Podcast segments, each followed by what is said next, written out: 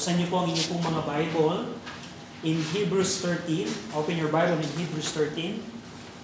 Hebrews 13. Ah, tayo po ay nasa huling bahagi na ng Book of Hebrews. Pinag-aala- Pinag-aaralan natin po ang Book of Hebrews. And, in, and we know na ang chapter 12 and chapter 13 contains the concluding exhortation of Apostle Paul. We saw in chapter 12 how Paul exhorted the Jewish believers to endure suffering and not to turn away from the Lord. That's the main of chapter 12. And in chapter 13, he continues his concluding exhortation.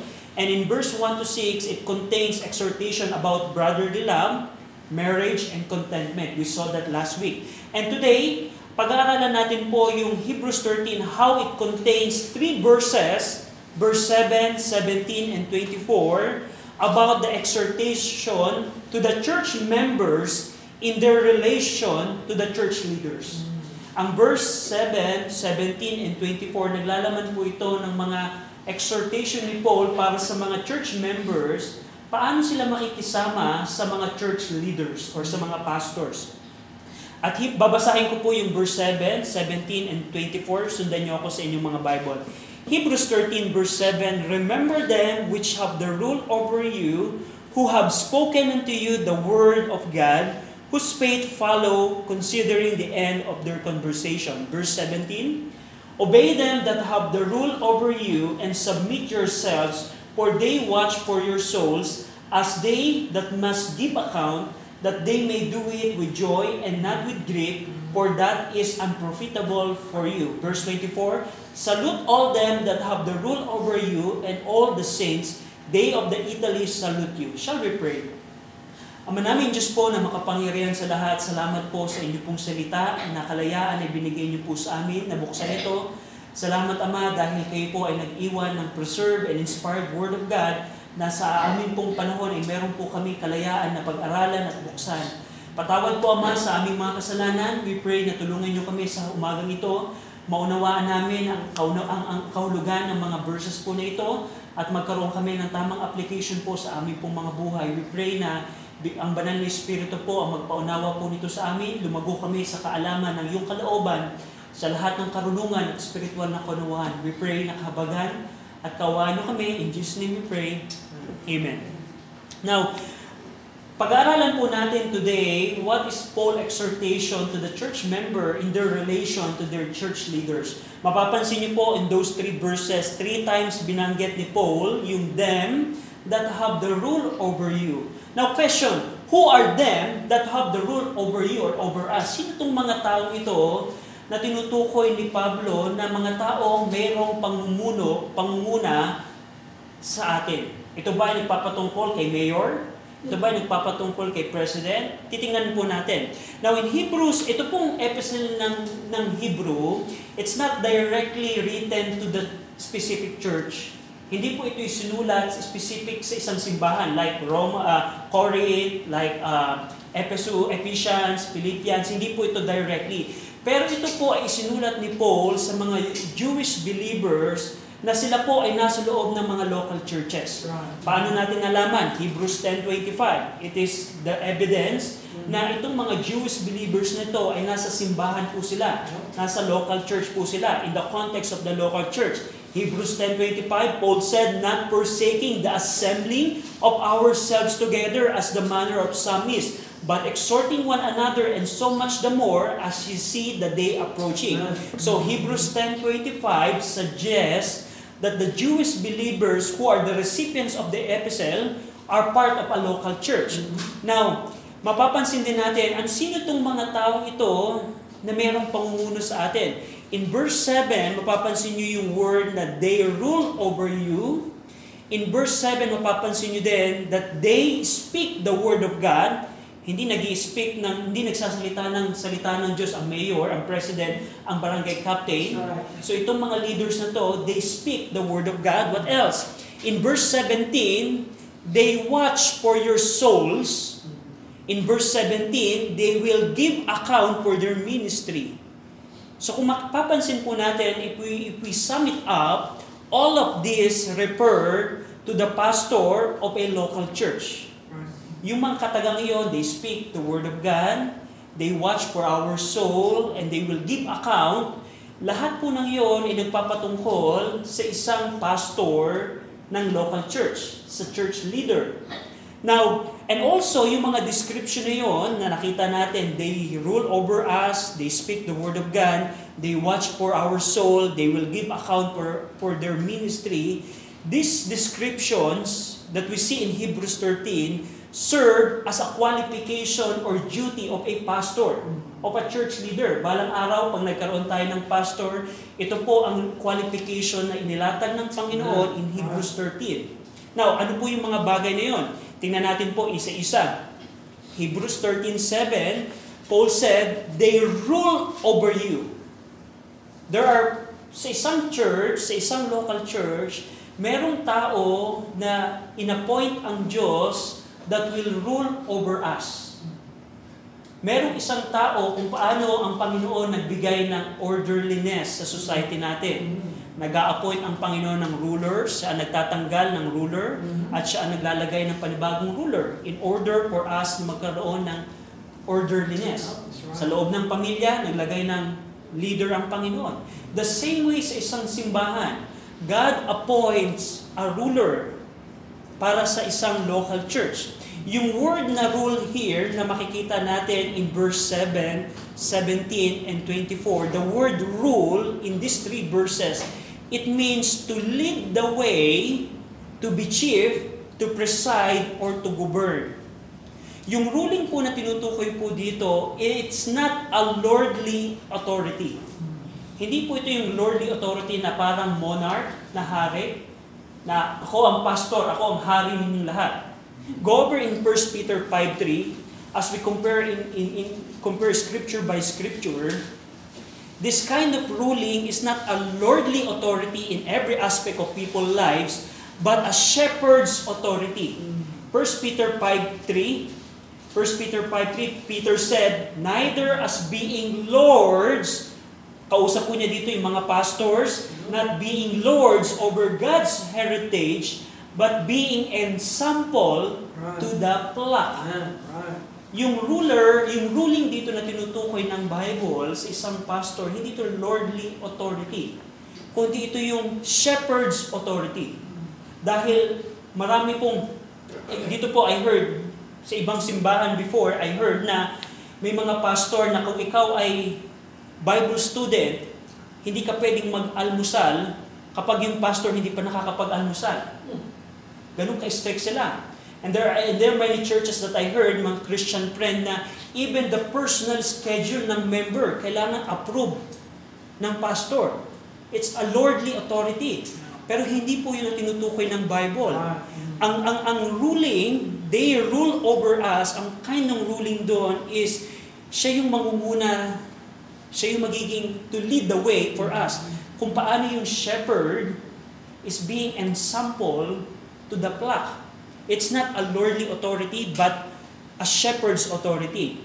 Now, also in Hebrews 13:7, they rule over us, not lordly authority. They also speak the word of God. The rulers or the pastor, the bishop, they speak the word of God. They speak not their they speak not their opinion, not their feelings, not the tradition of Baptists, not the tradition of men, but the Word of God. They speak the Word of God. It's very important po. Dahil in our time, in our time, I tell you, most of the preaching that you can listen in the in many churches today, they don't speak the Word of God. Do you know what they're speaking? They speak their opinion. They speak their feelings. Ano kaya ang feeling ko sa Hebrews 13? Right. And that's what they do. They do exegesis. Meaning exegesis, meron akong idea as a preacher, pipilitin kong ipasok sa Yeah. Hebrews 13.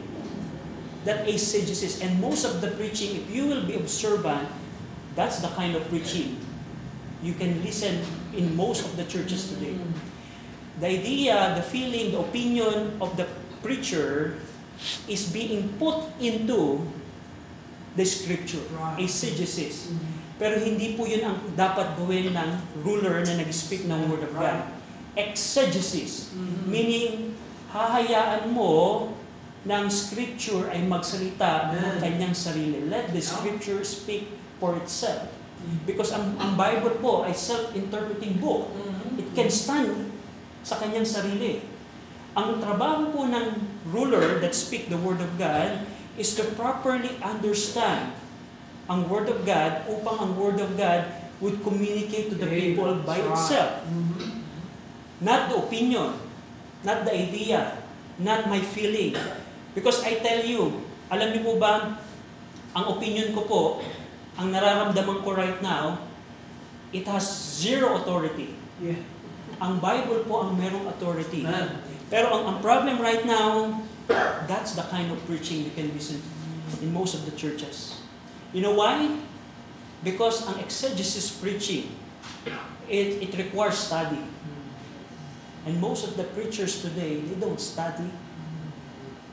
Meron pong tinatawag na Saturday night special. Meaning Saturday night na, ano kaya ang mapipreach ko? I was trained in that kind of preaching. Noong una po ako nag-preach, that's kind of preaching na aking na-preach before. Ano kaya ang magandang characteristic ng prayer? Ah, 1, 2, 3. Hanap ako ng characteristic. Prayer is required. Hanap ako ng verse. Oh, prayer sa Matthew. Jeremiah 33, prayer din yun. Meron akong preaching. And then, during the preaching, storytelling na lang. It's not, it's, it's not the requirement, the qualification of the ruler, the pastor. They have to speak the Word of God. Kung, kung kilala niyo po si Jack Hiles, very popular approach ni Jack Hiles, close your Bible and listen to me. Wow. Close your Bible and listen to me. At maraming simbahan po, ang ganan, ang, ang, ang, ang preaching today. They will read the verse and they will pray, and after that, close the Bible and listen to me. That's not what we see in Hebrews 13.7. The rulers, the pastors, or the, the, the, the leader, they speak the Word of God. They speak the Word of God not based on opinion at hindi din base sa kanilang nararamdaman. That's why it's very important na makita natin ang kahalagahan ng pag-aaral ng Word of. God. And by the way, that's also one of the reasons why we left our previous church. Mm. Because we understand ang kahalagahan ng Word of God. We don't like the opinion of man. Mm. Yes, what you're saying is correct, what you're saying is not wrong, pero that's not what the Bible says. So, very important. The qualification of the ruler, we can see in Hebrews 13.7, they speak the word of God.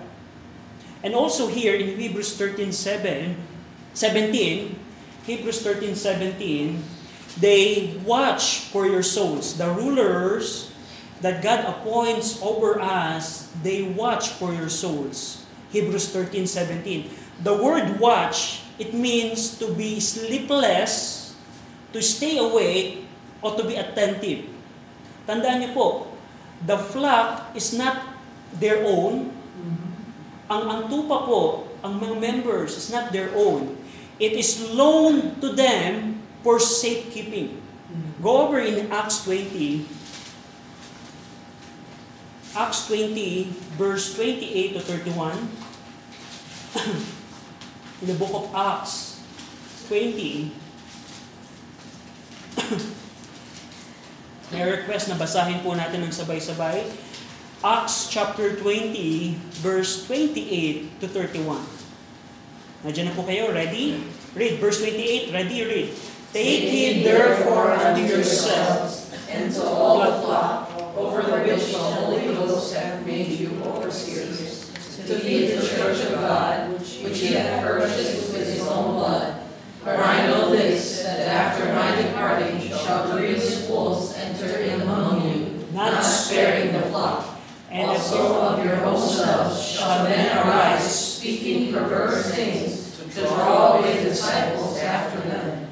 Therefore watch and remember that by the space of three years I cease not to warn everyone night and day. Now, si Paul po ang nagsasalita dito na isinulat ni Luke. Si Paul po, kausap po niya yung mga elders ng Ephesus. At ito po yung mga huling words ni Paul to the elders of the Ephes- Ephesian church. Nang sabi ni Paul sa mga elders, uh, Take heed therefore unto yourself and to all the flock, the members, over the which the Holy Ghost had made you overseers. Ibig sabihin, it is God who made the flock under sa ruler. Ang ang ang ang ba ang Diyos, ang Holy Spirit, ang Holy Ghost ang nagbigay ng mga flock, ng mga members sa isang pastor. At dito mapapansin niyo po, it is purchased with his own blood. The redeemed ay ang mga tao ay binili ng dugo ng ating Panginoong Kristo at ipinagkatiwala sa mga pastor. Kaya nga, yung, yung watch dito ng Hebrews 13:17, they watch for your soul. Ang pinaka-idea nito, the flock is not their own, it is loaned to them for safekeeping. They must watch for the flock in the sense of protecting them, protecting them, and warning them. Because they are responsible to present every man perfect to the Lord. Go over in Colossians 1, 28. Colossians 1, Colossians 1, 28. Colossians 1.28, ang sabi po dito ni Paul, whom we preach, warning every man and teaching every man in all wisdom, that we may present every man perfect in Christ Jesus. Now, this is the illustration. Kung ang isang Kristiyano ay maging bahagi ng isang simbahan, for example, the Holy Ghost made that Christian under the supervision or safekeeping of a pastor. The pastor will watch the soul of that Christian. So that later on, by warning and teaching, the pastor or the teacher or the leader would present that man perfect in Christ Jesus. Kaya mapapansin nyo in Hebrews 13:17, mapapansin nyo po yung accountability. Hebrews 13:17, sabi doon, For they watch for your soul, Hebrews 13:17, for they watch for your soul as they that must give account. They watch for your soul because the preacher the ruler, the pastor, will give account sa mga taong pinagkatiwala. Remember in Revelations 2 and 3? Sino ang kausap ng Diyos sa Revelations 2 and 3? I know thy works, singular. It is the pastor. Because it is the pastor responsibility to give account sa mga taong binigay ng Diyos sa kanya. The flock. The, they are responsible to present every man perfect to the Lord. So we see that. We see that they rule over us. They speak the word of God. They watch for our souls. And also they will give account to the Lord. This accountability of the pastor in mention is mentioned in the context of the responsibility to watch. The pastor is watching our soul and the pastor will give account. Pag nagkaroon tayo ng pastor, that's his duty. He will watch our soul in order to protect us and he will give account to every one of us, for every one of us. Now, they must give an account, yung, yung Hebrews 13, yung word na they must give an account, it means to deliver speech for the souls committed to their trust. Whether any have been lost through their neglect, or whether any of them had been brought in and built up under ministry. Yung tinutukoy doon ng Hebrews 13:17, as they that must give account, ibig sabihin, the ruler, the pastor, will give account to the Lord for everyone. Now, kung halimbawa may maging pastor sa atin, ang, ang pastor na yon ang magbibigay ng speech sa judgment seat of Christ sa Panginoon, na itong member member A, member na ito, kaya siya ay tumigil, nangaral ako ng word of God sa kanya, pero hindi niya pinakinggan Panginoon, that's why he didn't follow you. And, and, and he will give account to every Right. soul. Yeah. Every soul. That's the duty of the pastor. Kaya nga, no wonder in James 3.1, sabi ni James, My brethren, be not many masters, knowing that we shall receive the greater condemnation. Meaning, ang pastor, they have the greater accountability than the ordinary members. Because bahagi po ng accountability ng pastor, ng ruler over us, magbibigay siya ng speech, ng reason for every souls that he watch na kanyang tinignan at sinubaybayan. Now, yun po ang mga qualification na makita natin sa pastor. They rule over us, they speak the word of God, they watch for our soul, and they will give account to the Lord in Hebrews 13 alone. Now, the question is, not, that's not the exhortation of Paul. We're going to talk about, as a member, what is our duty? What is Paul's exhortation for us toward the ruler, toward the pastor? And here in three verses, Hebrews 13, 7, 17, and 24, there are six verbs na makikita po natin. Five of them are imperative, meaning utos sa atin ng Panginoon. At yung isa doon ay participle, but it will act as a imperative. Now, in Hebrews 13:7, there are two imperatives or command verbs which which are remember and follow. Yun ang utos. The word considering is a participle that acts as a command. It explains how to do the command follow. Yung word na considering doon, hindi siya utos, pero umaakto siya na parang utos kasi ipinapaliwanag niya how to follow the faith of the pastor. So in verse 17, we see remember, follow, and consider. Babalikan natin yan po later on. We're going to talk about that later on. In Hebrews 13:17, the two imperatives there are obey and submit. And Hebrews 13:24, the imperative or command is salute.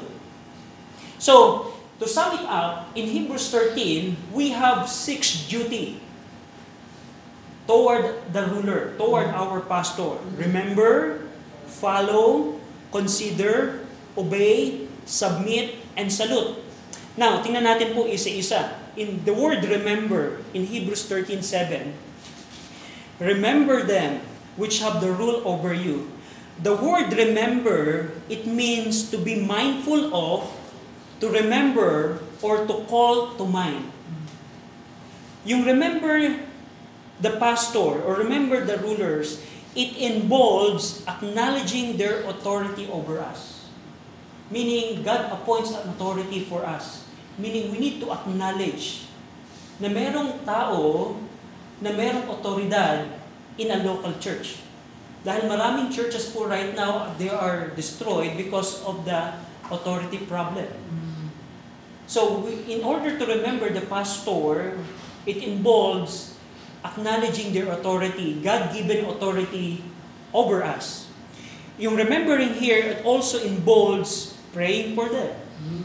As a member, it's our duty to pray for the pastor, for our pastor. It also involves, yung remembering here, here, it also involves assisting them and supporting them. Bahagi po ng remembering, to call in mind. Now, the second verb na makikita natin dito is follow. So remember them which have the rule over you, who have spoken unto you the word of God. The next thing is follow. Follow. The word follow, it means to imitate. Follow. Remember, follow. To imitate. Sino yung ipa-follow natin o ano yung ipa-follow natin? The object to follow is the faith of the pastor. Mapapansin niyo po doon, whose faith follow? Members, you need to follow, you have to follow, you have to imitate the faith of your pastor. In the side of the pastor, it means the pastor should be a man of faith. Because the members would, should imitate the faith of the pastor. Now, kaya nga makikita natin dito na kung yung, yung pananampalataya ng pastors, their faith, should be imitated by the members, by us. kailangan nating sundan kung, kung paano ang pananampalataya ng ating ruler. We have to imitate the faith of the pastor in the aspect of prayer, in the aspect of witnessing, in the aspect of the building churches, in the aspect of mission, in every aspect, we have to imitate. Remember, follow. And in order to follow His faith, napakalaga yung word na considering. Kasi yung word na considering, it explain how to follow the faith of the pastor. The word considering here, it means to look at attentively or to consider well or to observe accurately. To, con- to consider, considering. Yung, yung ano yung i-consider natin dito? What is the object we need to consider? Paul said in Hebrews 13:7, considering the end of their conversation. Yung end of their conversation, it means the manner in which they finish a well-spent life. Their manner of life in the aspect na tinapos nila ng maganda ang kanilang manner of life in their Christianity. Considering their manner of life. So we see here the pastor should have a good manner of life. Right. Also, napakalaga na ang pastor should have a good manner of life. The pastor should be men of faith. Because duty nating bilang mga members na pag binigyan tayo ng pastor, we have to imitate his faith by considering his manner of life. Meaning, like yung sinabi ni Paul, follow me as I follow Christ. Right. Amen. And remember, sabi ni Peter sa kanyang sulat sa mga elders, being an, an example to the flock. Meaning, bahagi ng duty ng pastor, pag nagkaroon tayo ng pastor, is siya yung magbibigay ng ehemplo ng pananampalataya, magbibigay ng ehemplo ng manner of life.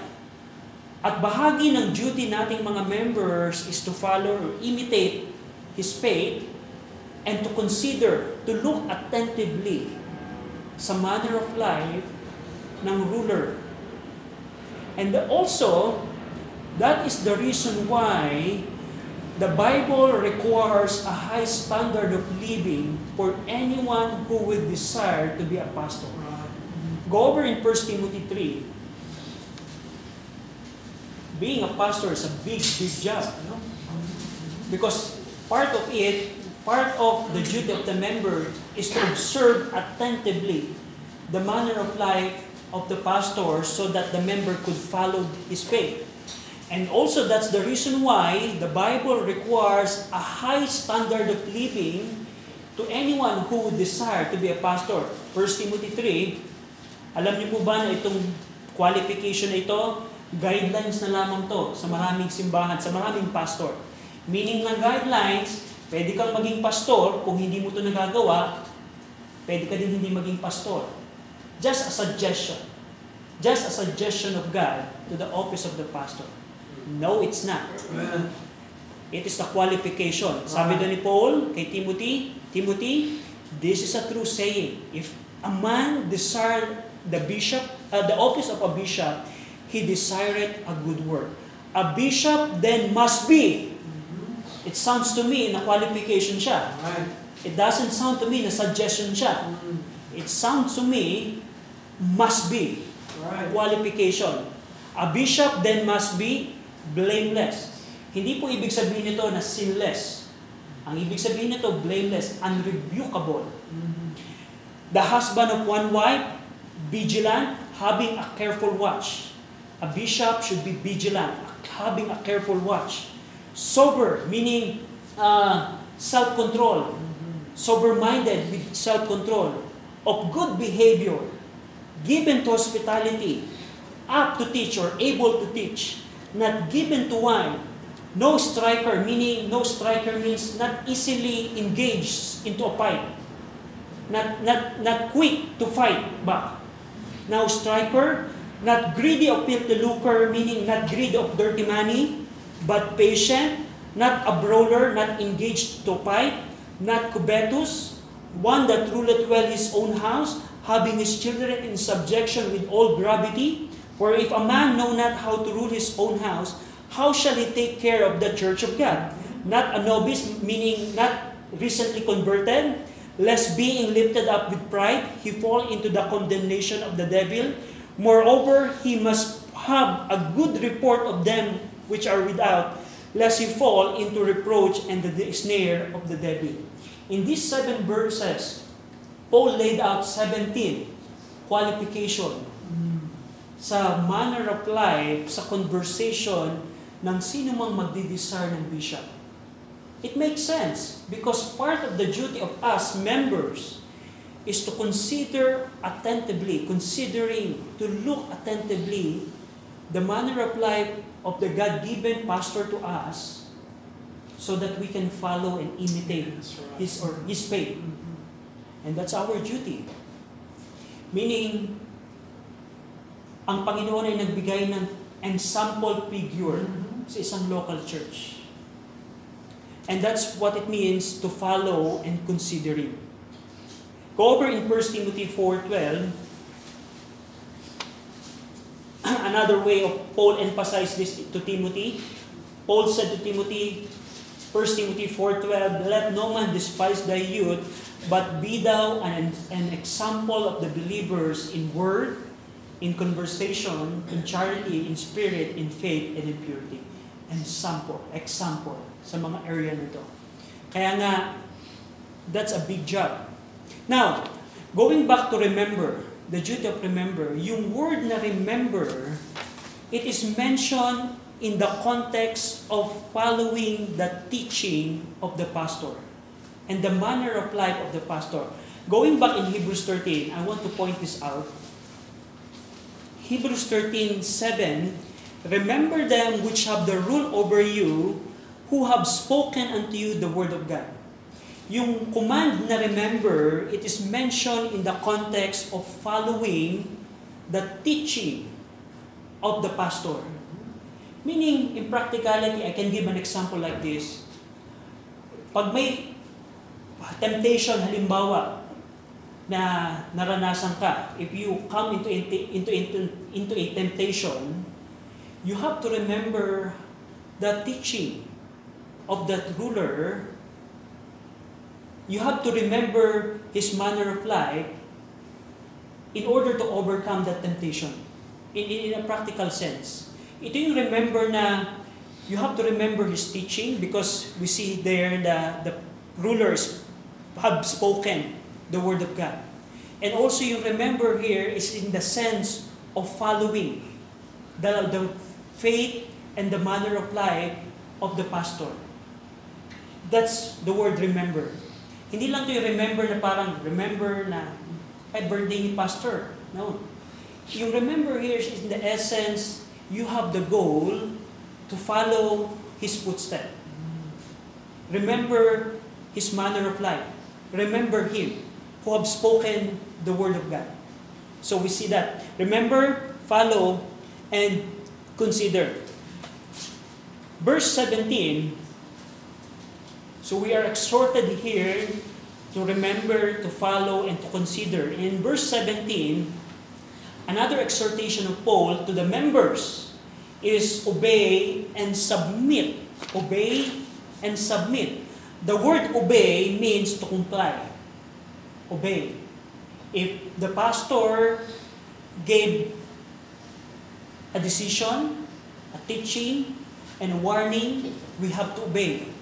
The word submit here, submit yourselves, it means to give way, to yield, or to surrender.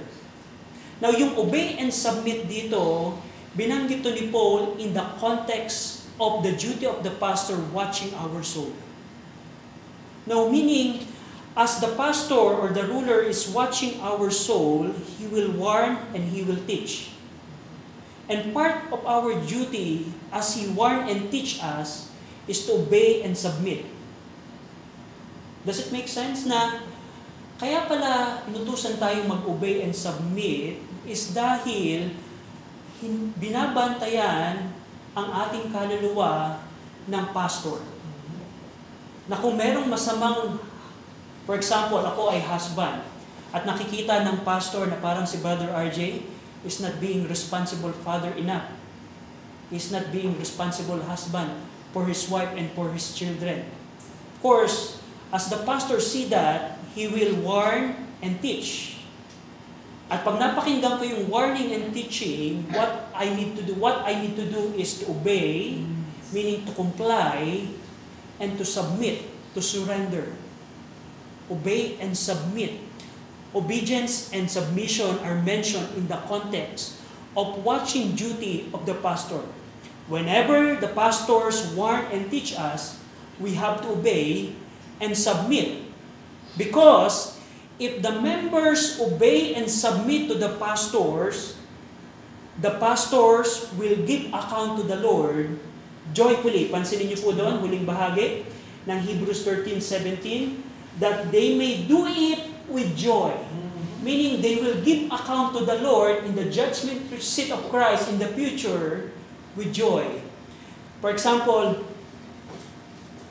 Panginoon, itong tao ito, nag-warn ako, nag-teach ako sa kanya, and he obey and submit, kaya siya lumago bilang Kristiyano. That's why, Lord, I'm giving account for that person joyfully to you. If we obey and submit. However, on the other hand, if the members disobey and rebel, the pastor will still give account to the Lord, but not with joy. Pansinin niyo doon? And not with grief. Still, the pastor will give account, Panginoon, winarningan ko yan. Panginoon, tin- tinuruan ko yan. Pero hindi siya nag-obey and nag-submit. Pero magbibigay ako ng account sa iyo. Pero with grief, Panginoon, nangihinayang ako, Panginoon. Yung grief doon means sighing or groaning, panghihinayang. It's not the fault of the pastor, pero the, the pastor will give account with grief. And you know what it means for us, members? Sabi ni Paul, for that is unprofitable for you, member. Meaning, this is unprofitable or hurtful to the members. Na pagdating ng judgment seat of Christ, kaya pala hindi tayo naging perfect in Christ, even na meron ng warning and teaching, is because we didn't obey and we didn't submit. Obedience and submission in the context na ang, ang pastor, the God-given pastor to us, will watch for our soul. And as He watch our soul, He will warn, He will teach, He will warn, He will teach. At ang duty natin bilang members to obey and to submit, to comply and to surrender through the man of God na ibinigay sa atin ng Panginoon. And lastly, verse 24, Salute all them that have the rule over you and all the saints. Day of the Italy you. Now, ito po'y bahagi ng closing word ng ibig sabihin dito, mga Jewish believers, i-greet mo ako, ikumusta mo ako sa mga rulers ninyo. Salute, greet. Meaning to greet, to receive joyfully or welcome. This is part of the closing words of Paul. So mainly, makikita natin in Hebrews 13:7, Hebrews 13, ano yung exhortation sa atin ni Paul? Ng Bible para sa mga members. We need to remember. Remember in the essence, in the sense na remember the pastor's teaching, remember in the sense of following his faith, and remember in the sense of considering his manner of life. The second part is in verse 17, obedience and submission. Because God gave us a shepherd, the shepherd who will take care of our soul. And I tell you, there are dangers na hindi mo nakikita members na nakikita ng pastor through the Word of God. And as the pastor warn and teach us, we need to obey. And we need to submit because the pastor will give account for every one of us. He will do it joyfully if he will obey, if we will obey and submit. Pero kung hindi naman tayo mag-obey and submit, magbibigay account pa rin siya, pero with grief. And this is unprofitable for us. Nasasabihin sa atin ng Panginoon, oh, Brother RJ, winarningan ka ng pastor, tin- tinuruan ka ng pastor, pero hindi ka pa rin sumunod, hindi ka sumunod and nag-submit. That is unprofitable for us. Hurtful. Unprofitable for us. That's Paul's exhortation to the members in the relation in our relationship toward the ruler. Shall we pray? Ama naming Diyos po na makapangyarihan sa lahat, salamat po sa inyo pong salita. Salamat dahil nagbigay po kayo ng pastor, nagbibigay po kayo ng pastor, Panginoon, sa mga simbahan. At I pray na bilang mga members, tulungan niyo kami, Panginoon, na makita ang aming duties. The exhortation of Paul in Hebrews 13 toward our rulers, Panginoon. We praise you and thank you in Jesus' name we pray. Amen.